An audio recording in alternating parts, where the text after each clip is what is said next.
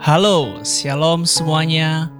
Selamat pagi, selamat siang, selamat sore, dan selamat malam. Sekali lagi, disapa buat kalian semua pada hari ini yang dengerin podcast seri renungan hari ini di Bible for Daily Life.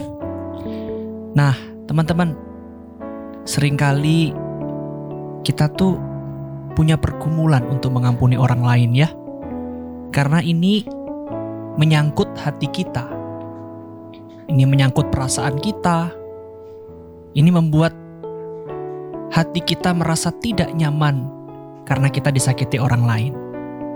Nah, hari ini firman Tuhan yang akan dibacakan topiknya khusus seputar tentang mengampuni.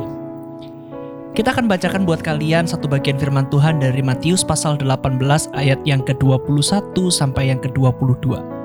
Demikianlah firman Tuhan.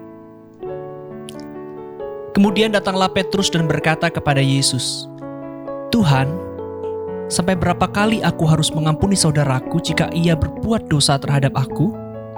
Sampai tujuh kali?" Yesus berkata kepadanya, "Bukan, aku berkata kepadamu, bukan sampai tujuh kali, melainkan sampai tujuh puluh kali tujuh kali."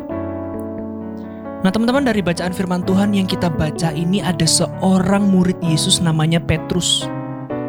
Dia bertanya kepada Tuhan Yesus harus sampai berapa kali aku mengampuni saudara yang berbuat dosa terhadap aku? Sampai tujuh kali, kenapa kok Petrus bilang sampai tujuh kali? Menurut aturan pada waktu itu teman-teman, seseorang kalau dia bisa mengampuni saudaranya sampai tiga kali, itu sudah sangat baik sekali. Jadi batas kewajaran mengampuni sampai tiga kali. Jadi kalau Petrus bilang sampai tujuh kali, itu artinya lebih, lebih, lebih daripada apa yang dianggap ada dalam batas kewajaran manusia untuk mengampuni menurut aturan waktu itu.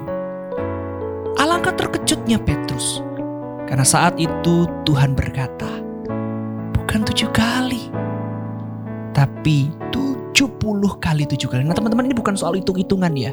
70 kali 7 kali berarti 490 kali atau berapa hitungan yang bisa kita hitung. Tapi Tuhan Yesus ini menggambarkan tanpa lelah, tak ada batasnya engkau harus mengampuni sesamamu.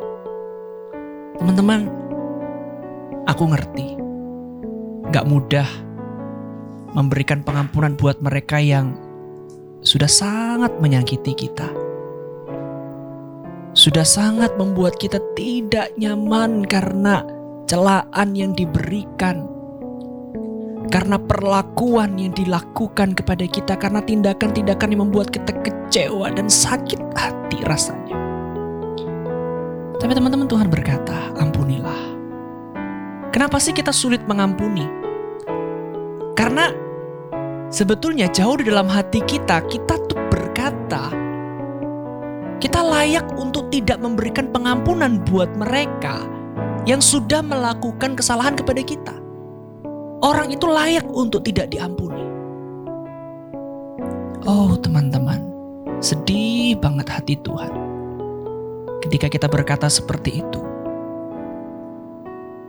Ingatkah kita, Tuhan sudah mati di kayu salib untuk mengampuni kita yang tidak layak diampuni. Jadi, kepada siapa kamu menyimpan rasa marah, kesal, benci, bahkan dendam saat ini? Mulailah untuk belajar mengampuni. Terima kasih sudah mendengarkan podcast hari ini. Tuhan Yesus memberkati.